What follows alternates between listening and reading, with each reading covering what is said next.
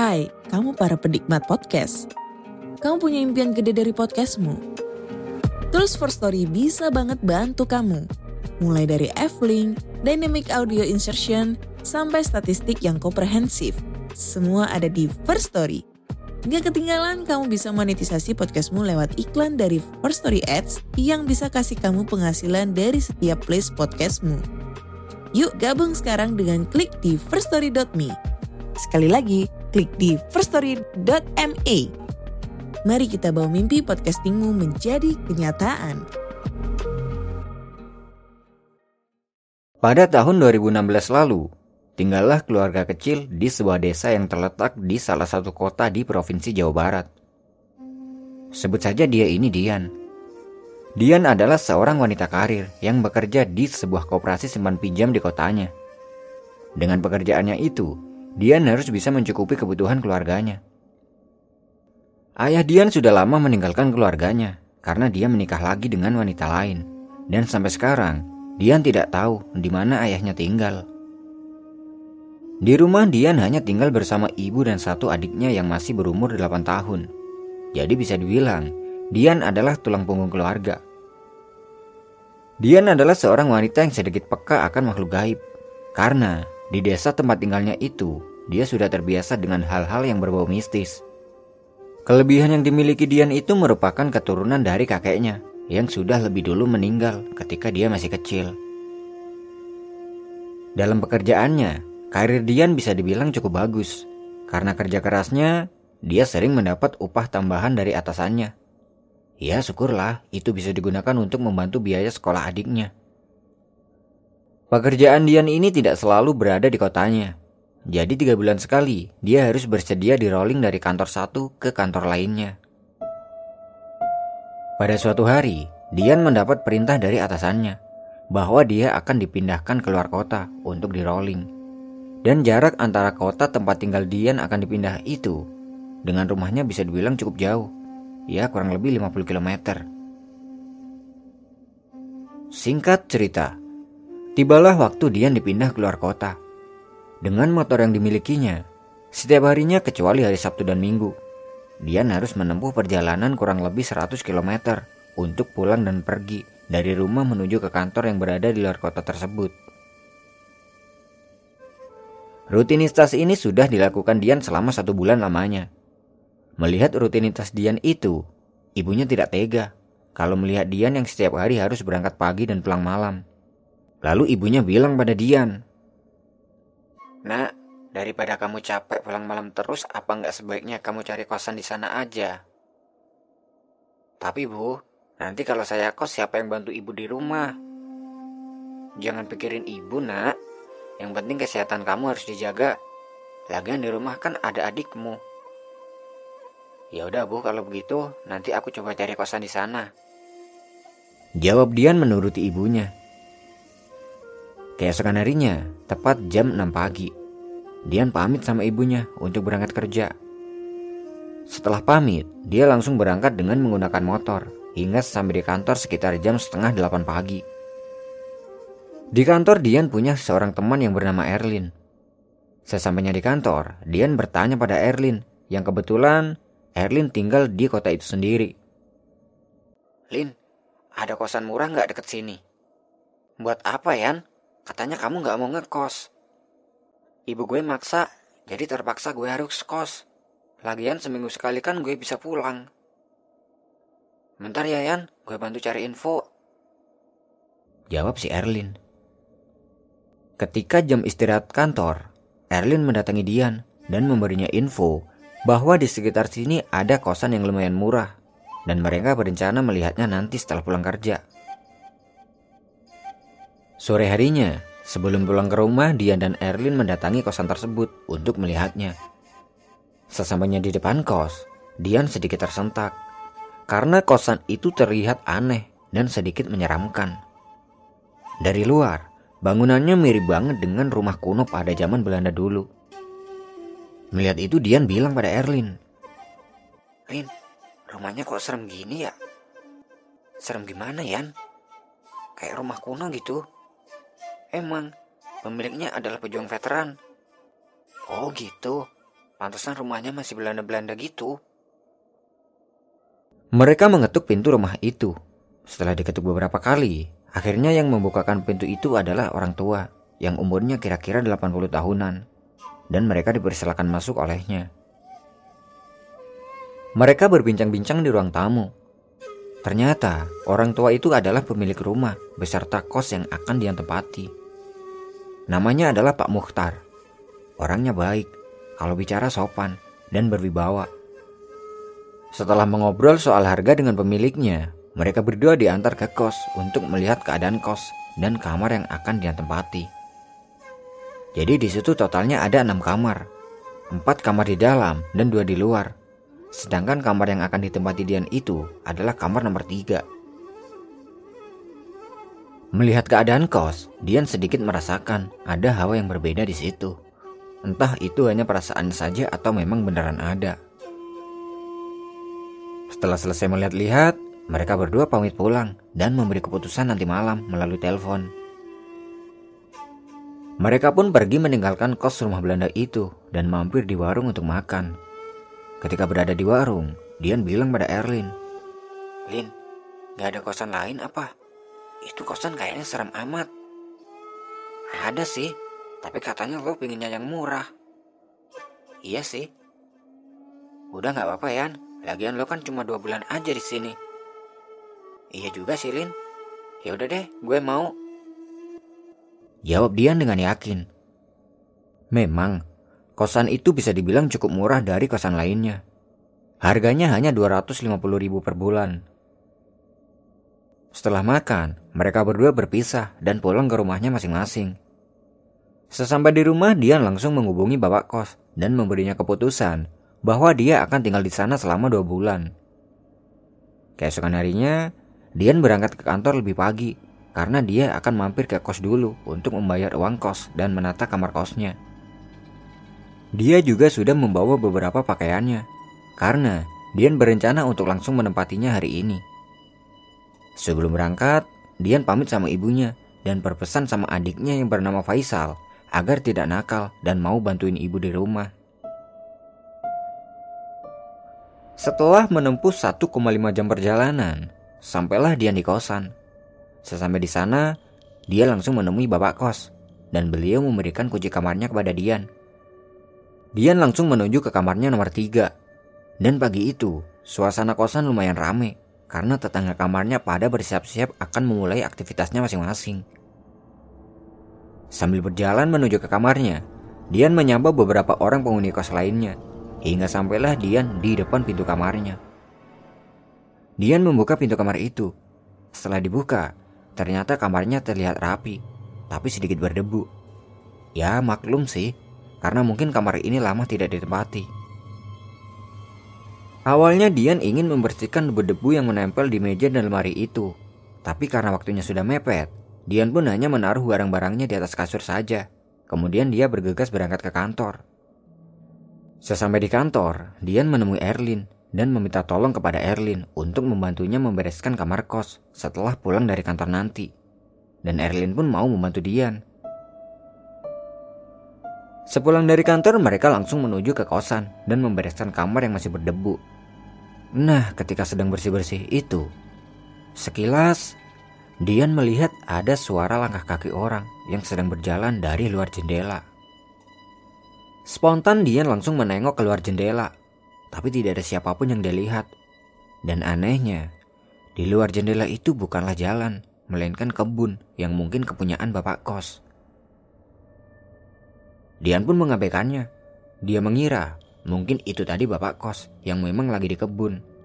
Lalu mereka lanjut bersih-bersih kamar. Setelah bersih-bersih kamar, Erlin pamit pulang dan Dian mulai tinggal di kosan itu. Malam itu, ketika Dian sedang tiduran santai di kamar, tiba-tiba Dian merasakan ada hawa negatif di rumah ini. Dengan spontan Dian pun melihat ke berbagai penjuru kamarnya. Ketika Dian sedang fokus memperhatikan kamarnya, tiba-tiba ada yang mengetuk pintu jendelanya dari luar. Spontan Dian kaget, karena setahu Dian di luar jendela itu tidak ada jalan, melainkan kebun. Dan dari situ, Dian mulai merasa ada yang tidak beres dengan kamar yang ia tempati ini. Dia merasa ada yang tidak suka kalau Dian menempati kamar ini. Tapi ya sudahlah, yang penting Dian tidak ada niat untuk mengganggunya. Satu minggu lamanya Dian tinggal di kosan itu dan tidak terjadi apa-apa. Tapi setelah satu minggu berikutnya, tepatnya pada hari Kamis, sepulang dari kantor, Dian berencana akan mandi.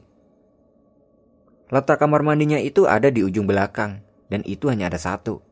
Jadi, kalau mau mandi mereka harus gantian dengan penghuni kos lainnya. Malam itu, sekitar jam 7 malam. Ketika Dian sedang berjalan menuju kamar mandi itu, dia melewati satu kamar yang berada di sebelahnya, yaitu kamar nomor 4. Nah, ketika sedang berjalan di depan kamar nomor 4 itu, Tiba-tiba Dian mendengar ada suara wanita yang sedang bernyanyi sangat merdu. Mendengar itu spontan Dian berhenti sejenak dan mendengarkan suara nyanyian itu lebih jelas lagi. Setelah didengarkan lebih jelas, ternyata suara nyanyian itu bersumber dari dalam kamar nomor 4. Tidak ada perasaan aneh ataupun takut waktu itu. Karena Dian menganggap itu adalah suara penghuni kamar nomor 4 tersebut. Dan dia lanjut berjalan menuju ke kamar mandi. Malam harinya, ketika Dian sedang sibuk menyelesaikan pekerjaan yang tadi belum diselesaikan di kantor. Tiba-tiba, samar-samar dia mendengar suara nyanyian yang sangat merdu dari seorang wanita yang tadi sempat didengarnya. Dian mengabaikannya karena dia menganggap itu adalah suara tetangga kamarnya yang memang sengaja nyanyi. Singkat cerita, sudah satu bulan lamanya Dian tinggal di kosan itu dan selama satu bulan itu, setiap malam Jumat, dia selalu mendengar suara nyanyian dari seorang wanita dari kamar nomor 4 tersebut. Hingga akhirnya muncullah rasa penasaran di dalam diri Dian. Dia coba mencari tahu tentang kamar nomor 4 itu. Setelah pulang kerja, dia mendatangi kamar tetangga sebelahnya yang menghuni kamar nomor 2. Dia adalah Sarah. Mbak Sarah, boleh saya bertanya sesuatu? Boleh mbak, mau tanya apa memang? Kamar nomor 4 itu di unit siapa ya mbak? Oh, setahu saya itu kamar kosong mbak. Mendengar itu Dian sedikit tersentak. Lalu dia lanjut bertanya. Sengaja dikosongin apa belum ada penghuninya? Waduh, kalau itu saya kurang tahu Mbak Dian. Soalnya saya juga masih baru. Coba tanya sama Mbak Rati yang ada di kamar nomor satu. Ucap Sarah yang tidak tahu banyak tentang kamar itu. Lalu Sarah balik tanya kepada Dian. Kalau boleh tahu, ada apa ya mbak? Eh, enggak kok. Teman saya ada yang pengen kos di sini. Jawab Dian dengan berbohong. Dian tidak mengatakan yang sebenarnya kepada Sarah. Karena dia tidak ingin Sarah ikut penasaran atau ketakutan nantinya. Setelah itu, Dian pamit dari kamarnya Sarah dan menuju ke kamarnya Rati. Tapi, waktu itu Rati sedang tidak ada di kamarnya. Karena melihat Rati tidak ada di kamar, Dian kembali ke kamarnya sendiri dan menunggu Rati kembali. Sekitar jam 7 malam, akhirnya Rati datang dan Dian langsung mendatangi kamar Rati. Sesampai di kamar Rati, Dian bertanya. Maaf mengganggu mbak. Eh, iya mbak Dian. Ada yang bisa saya bantu? Jawab Rati dengan sopan. Lalu Dian mulai bertanya. Gini mbak, saya mau tanya. Kamar nomor 4 itu di unit siapa ya? Mendengar pertanyaan Dian, Rati terlihat gugup. Lalu Rati menjawab. Itu kamar kosong mbak. Mending mbak Dian jangan tanya soal kamar itu lagi deh ya. Mendengar jawaban itu Dian semakin penasaran. Dalam hati dia bilang, kalau itu beneran kamar kosong, terus suara nyanyian itu suara siapa? Dian pun kembali bertanya pada Rati. Memangnya kenapa Mbak Rati? Awalnya, Rati enggan menjawab. Tapi karena Dian terus-menerus mendesaknya, akhirnya Rati membuka omongan. Sejak saya ke sini, kamar itu kosong. Saya tidak tahu kenapa Bapak Kos mengosongkan kamar itu. Beberapa kali ada orang baru yang ingin menempati kamar itu, tapi tetap saja tidak boleh. Mendengar itu Dian pun membuka omongan kepada Ratih. Gini mbak, setiap malam Jumat saya selalu mendengar suara wanita bernyanyi dari kamar itu. Awalnya saya kira kamar itu ada orangnya, jadi saya abaikan. Memang sih mbak, dulu saya juga tinggal di kamar tiga yang mbak tempati. Dan saya juga sering mendengar suara itu. Makanya saya pindah ke kamar ini agar lebih jauh. Ucap Ratih yang ternyata juga tahu tentang suara nyanyian itu. Mendengar itu Dian shock. Ternyata apa yang dirasakan Dian itu memang benar. Bahwa di situ memang ada penghuninya. Tapi bukan manusia, melainkan makhluk halus. Dian bukannya takut, tapi malah lebih penasaran. Dia pengen masuk ke kamar tersebut untuk melihatnya, tapi kamar itu terkunci rapat. Keesokan harinya, sebelum berangkat kerja, diam-diam Dian mendatangi kamar itu dan mengintip dari sela-sela lubang kunci. Ketika mengintip, samar-samar dia melihat ada sebuah lukisan yang tergantung di dinding. Lukisan itu tidak terlalu jelas karena kondisi kamarnya lumayan gelap. Ketika Dian sedang memperhatikan lebih jelas lagi lukisan itu, tiba-tiba Dian dikagetkan oleh kedatangan bapak kos dari belakang. Apa yang kamu lakukan di situ, nak? Spontan Dian kaget karena tiba-tiba saja bapak kos sudah berada di belakangnya. Dengan gugup Dian menjawab, Eh, nggak apa-apa pak, saya cuma kebetulan lewat aja kok. Lalu bapak kos menjawab, Ya sudah, kamu sekarang berangkat kerja sana. Karena penasaran dengan kamar itu, Dian bilang sama bapak kos, Pak, saya mau pindah ke kamar ini boleh nggak? Memangnya kenapa kamar kamu nak? Saya kurang nyaman pak dengan kamar saya yang sekarang, jadi saya pengen pindah. Jawab Dian agar diperbolehkan pindah ke kamar ini. Kamar itu tidak bisa ditempati. Loh, memangnya kenapa pak? Kamu tidak perlu tahu. Jawab bapak kos dengan singkat lagi. Mendengar jawaban dari bapak kos, Dian malah semakin penasaran. Sebenarnya ada apa dengan kamar itu dan kenapa sampai tidak boleh dihuni? Tapi usaha Dian tidak berhenti sampai di sini. Dia terus-menerus membujuk bapak kos agar diperbolehkan pindah ke kamar itu. Hingga akhirnya, Dian diperbolehkan pindah ke kamar nomor 4 itu. Tapi dengan sebuah syarat. Ya udah kalau kamu memaksa. Tapi selama Nak Dian tinggal di kamar itu, Nak Dian tidak boleh tidur dengan memposisikan kepala ke arah utara. Dan jangan pernah memindahkan apa pun yang sudah tertata di kamar itu. Mendengar itu Dian bertanya, Memangnya kenapa pak?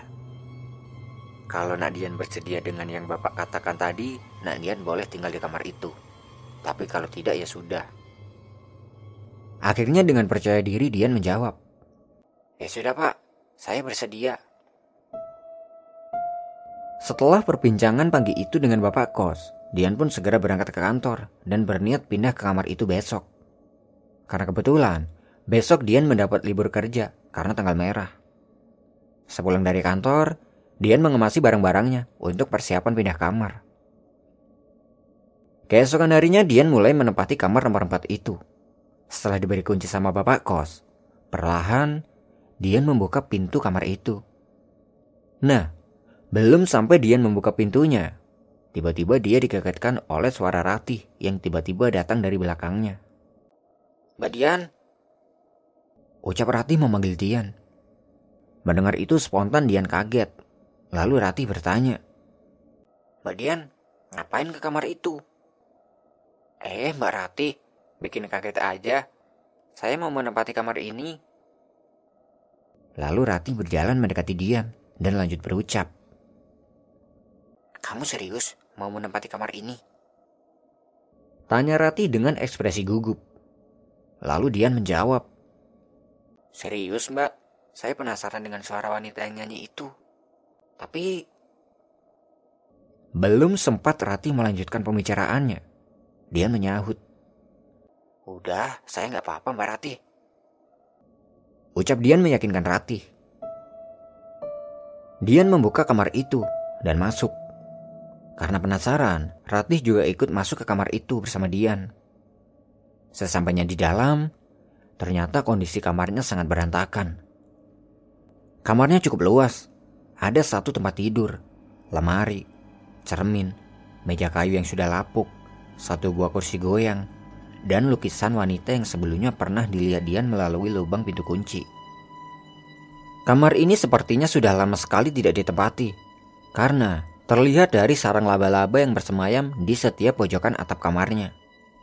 Lalu Dian membersihkan kamar itu sambil sedikit dibantu Ratih.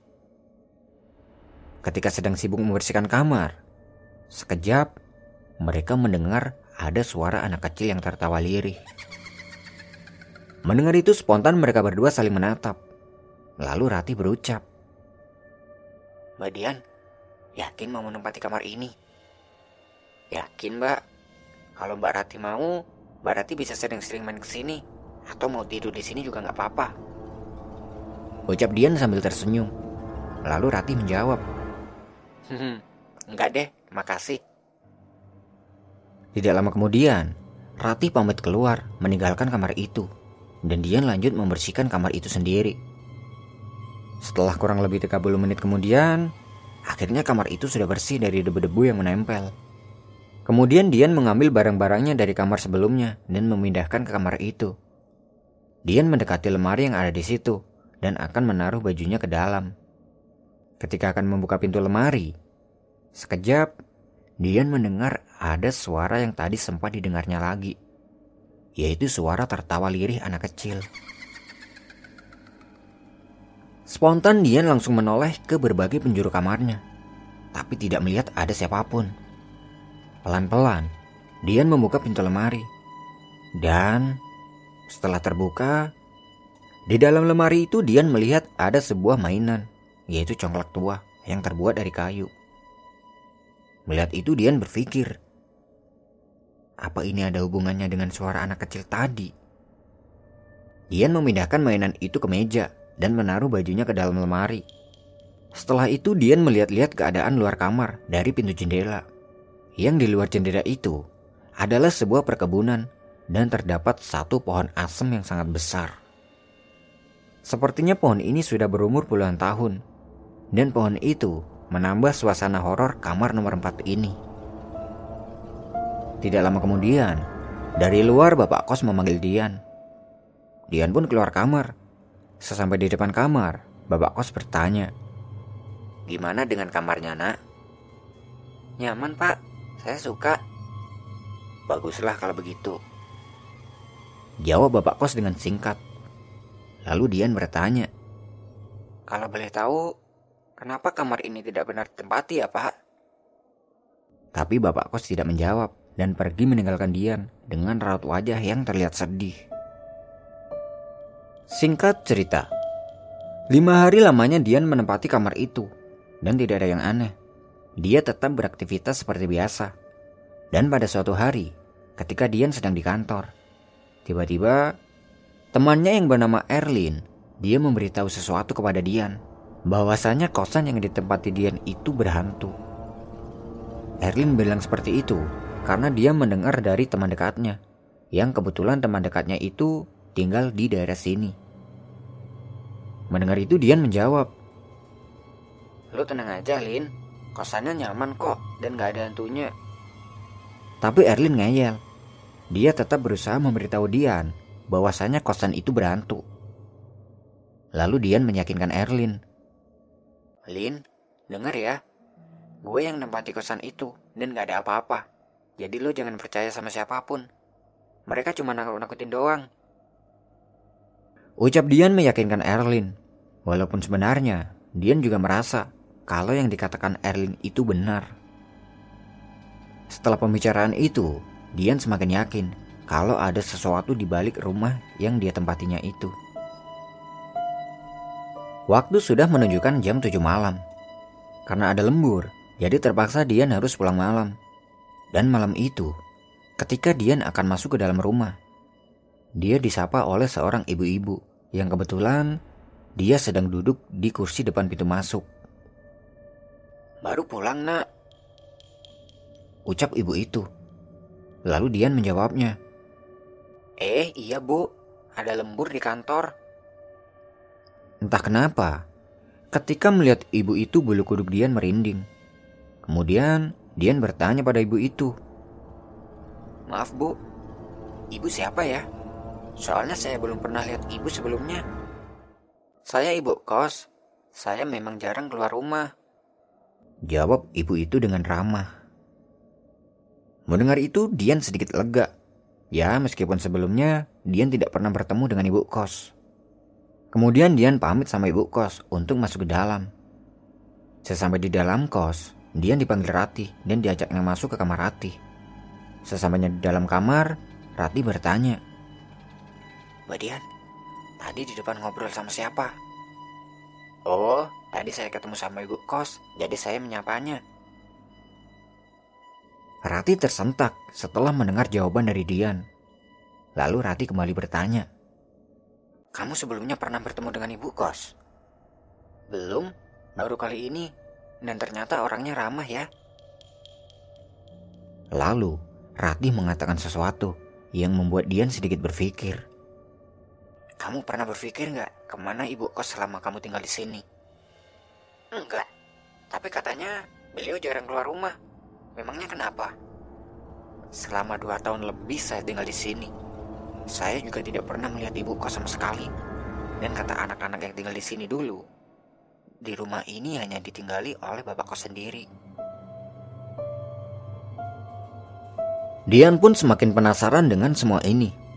Setelah mendengar penjelasan dari Rati, dia pamit ke kamarnya.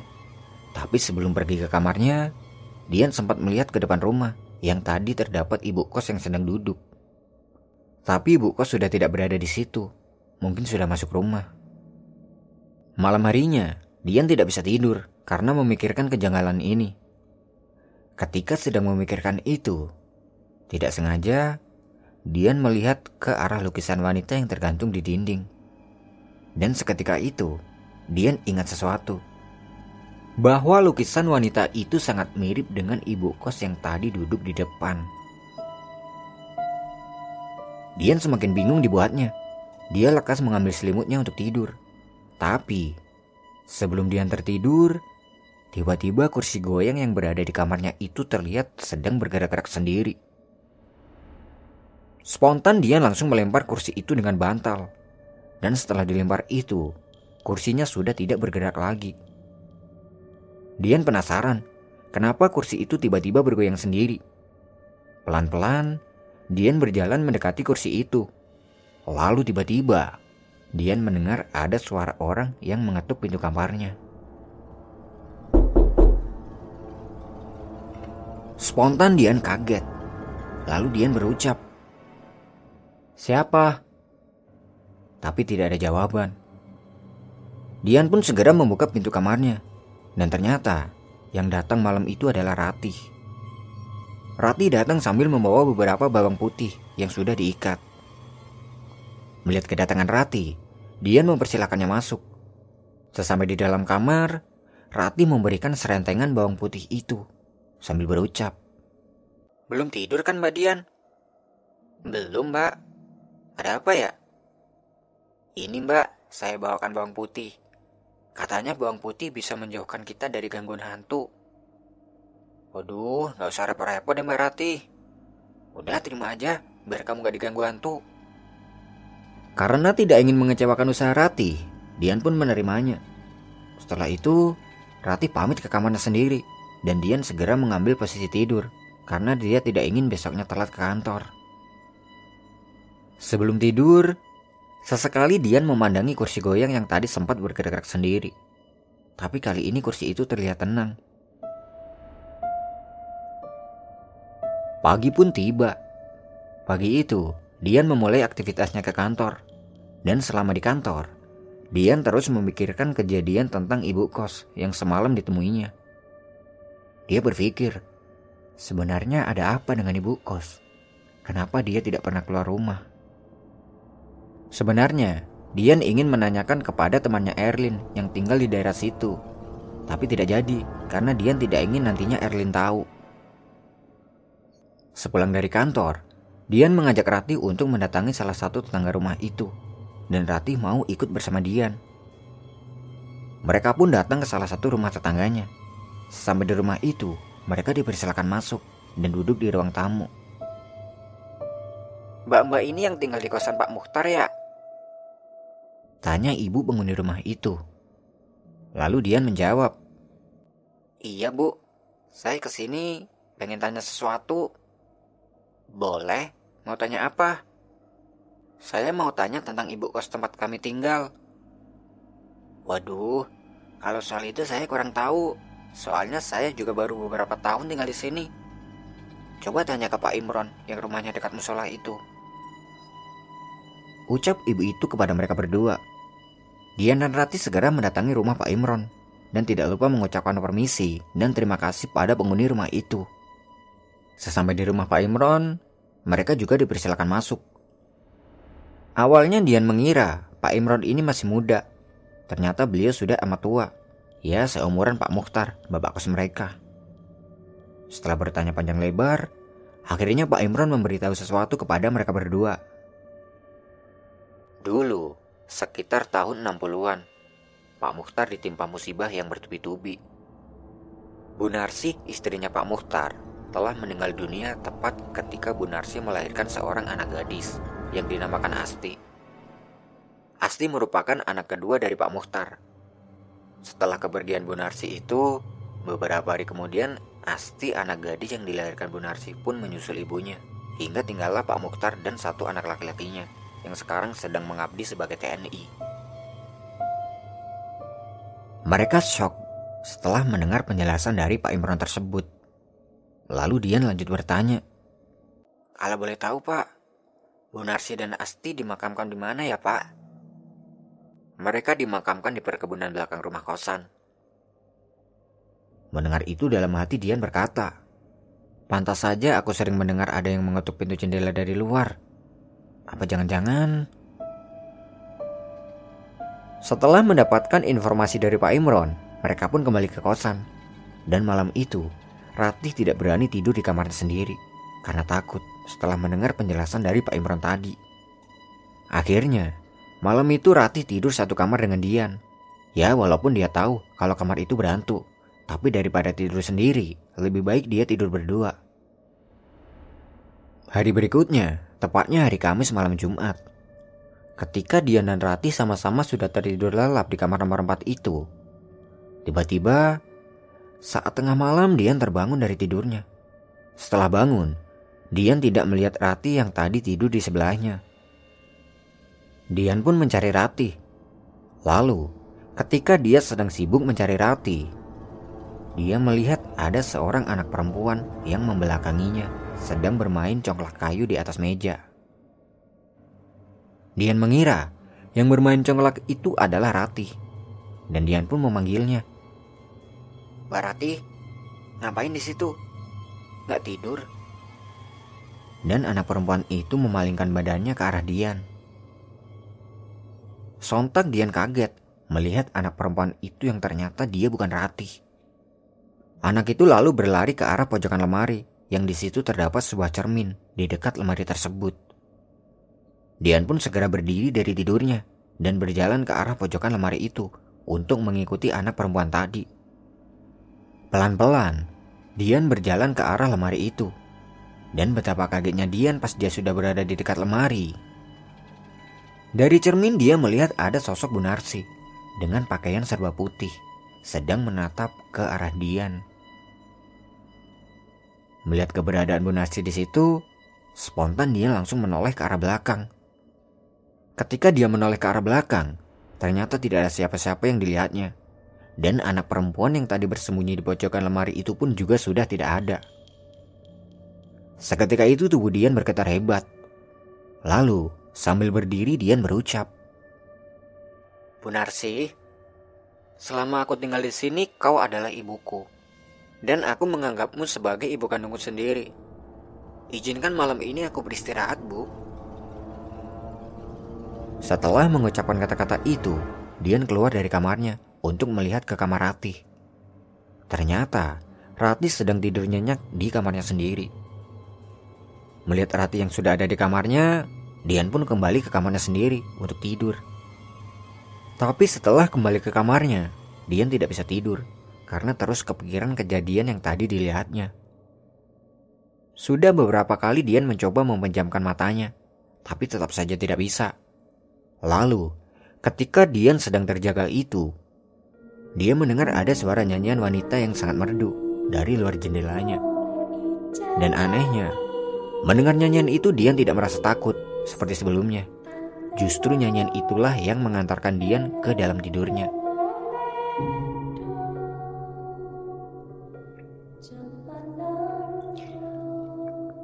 Keesokan harinya, Dian bangun. Dan setelah bangun itu, dia ingat bahwa yang membuatnya tertidur semalam adalah sebuah nyanyian dari Bunarsi yang mungkin sengaja dinyanyikan untuk Dian sebagai pengantar tidurnya. Dan ingat satu hal, bahwa dunia lain itu ada. Percaya atau tidak percaya, itu kembali kepada diri kita. Tapi kita sebagai manusia harus percaya pada kuasa Tuhan. Pagi itu, Dian bersiap-siap mandi karena hari ini dia harus ke kantor. Sepulang dari kantor, dia menemui bapak kos dan bertanya tentang Burnarsi kepadanya. Melihat Dian yang sepertinya tahu semuanya, bapak kos pun menceritakannya kepada Dian. Ibunya Asti adalah wanita yang baik, tidak neko-neko, dan penurut. Karena dia aku bisa sampai sekarang ini. Tapi sayang, begitu cepat Tuhan memanggilnya. Ucap Pak Mukhtar sambil menahan tangisnya. Mendengar itu hati Dian tersayat. Lalu Pak Mukhtar lanjut bercerita. Kamar nomor 4 itu adalah saksi bisu kepergian Narsi. Sebelum meninggal kami mempunyai sebuah keinginan, yaitu anak perempuan. Tapi sayangnya dia telah pergi setelah keinginannya itu sudah terpenuhi. Walaupun akhirnya anak perempuan kami juga harus pergi menyusul ibunya. Sambil meredam perasaan sedih Pak Muhtar, Dian berkata, Bapak sabar ya, Bu Narsi pasti bangga punya suami seperti Bapak. Pak Muhtar lanjut bercerita. Setelah beberapa tahun kepergian anak kami Asti, saya mendirikan kos wanita karena saking inginnya dianugerahi anak perempuan. Itulah alasannya Bapak mengosongkan kamar itu karena di situlah tempat terakhir istri dan anak perempuan kami mengembuskan nafas terakhirnya dengan posisi membujur ke utara. Kos putri ini sengaja saya dirikan dengan harga yang tidak begitu mahal, agar ada yang mau tinggal di sini, dan agar Narsis senang dengan semua anak perempuan yang tinggal di sini.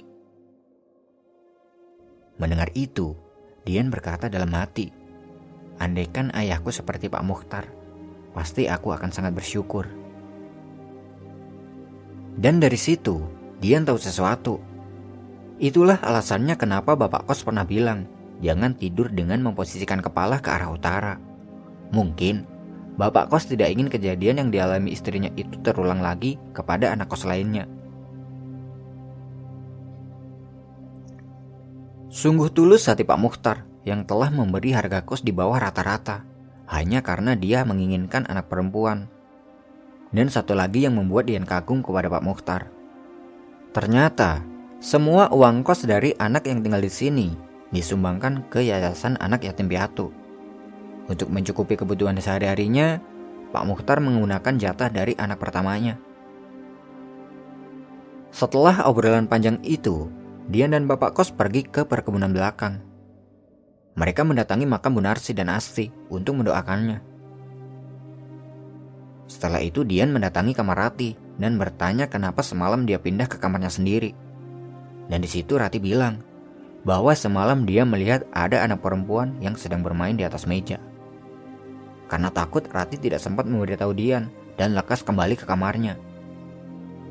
Dian pun memberi pengertian kepada Rati agar tidak takut lagi dengan semua ini.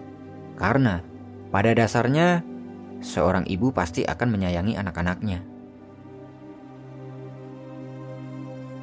Satu minggu kemudian, semenjak kejadian yang dialaminya itu Dian sudah tidak takut lagi dengan suara anak perempuan nangis dan suara nyanyian itu. Dan saat itu juga Dian akan meninggalkan rumah kos karena dia harus kembali ke kotanya untuk di rolling lagi. Dan apa yang ia alami ini akan menjadi pengalaman yang tak terlupakan. Saat Dian akan meninggalkan kamar nomor 4 itu, dia melihat sebuah lukisan yang tergantung di dinding itu sedang menangis dan datanglah sebuah nyanyian yang sangat merdu. Dian pun ikut menyanyi. Lalu, dari belakangnya, Terlihat Ratih juga ikut nyanyi sambil tersenyum memegang pundak Dian. Ketika akan pergi meninggalkan rumah itu, dari kejauhan, Dian melihat ada Munarsi dan Asti.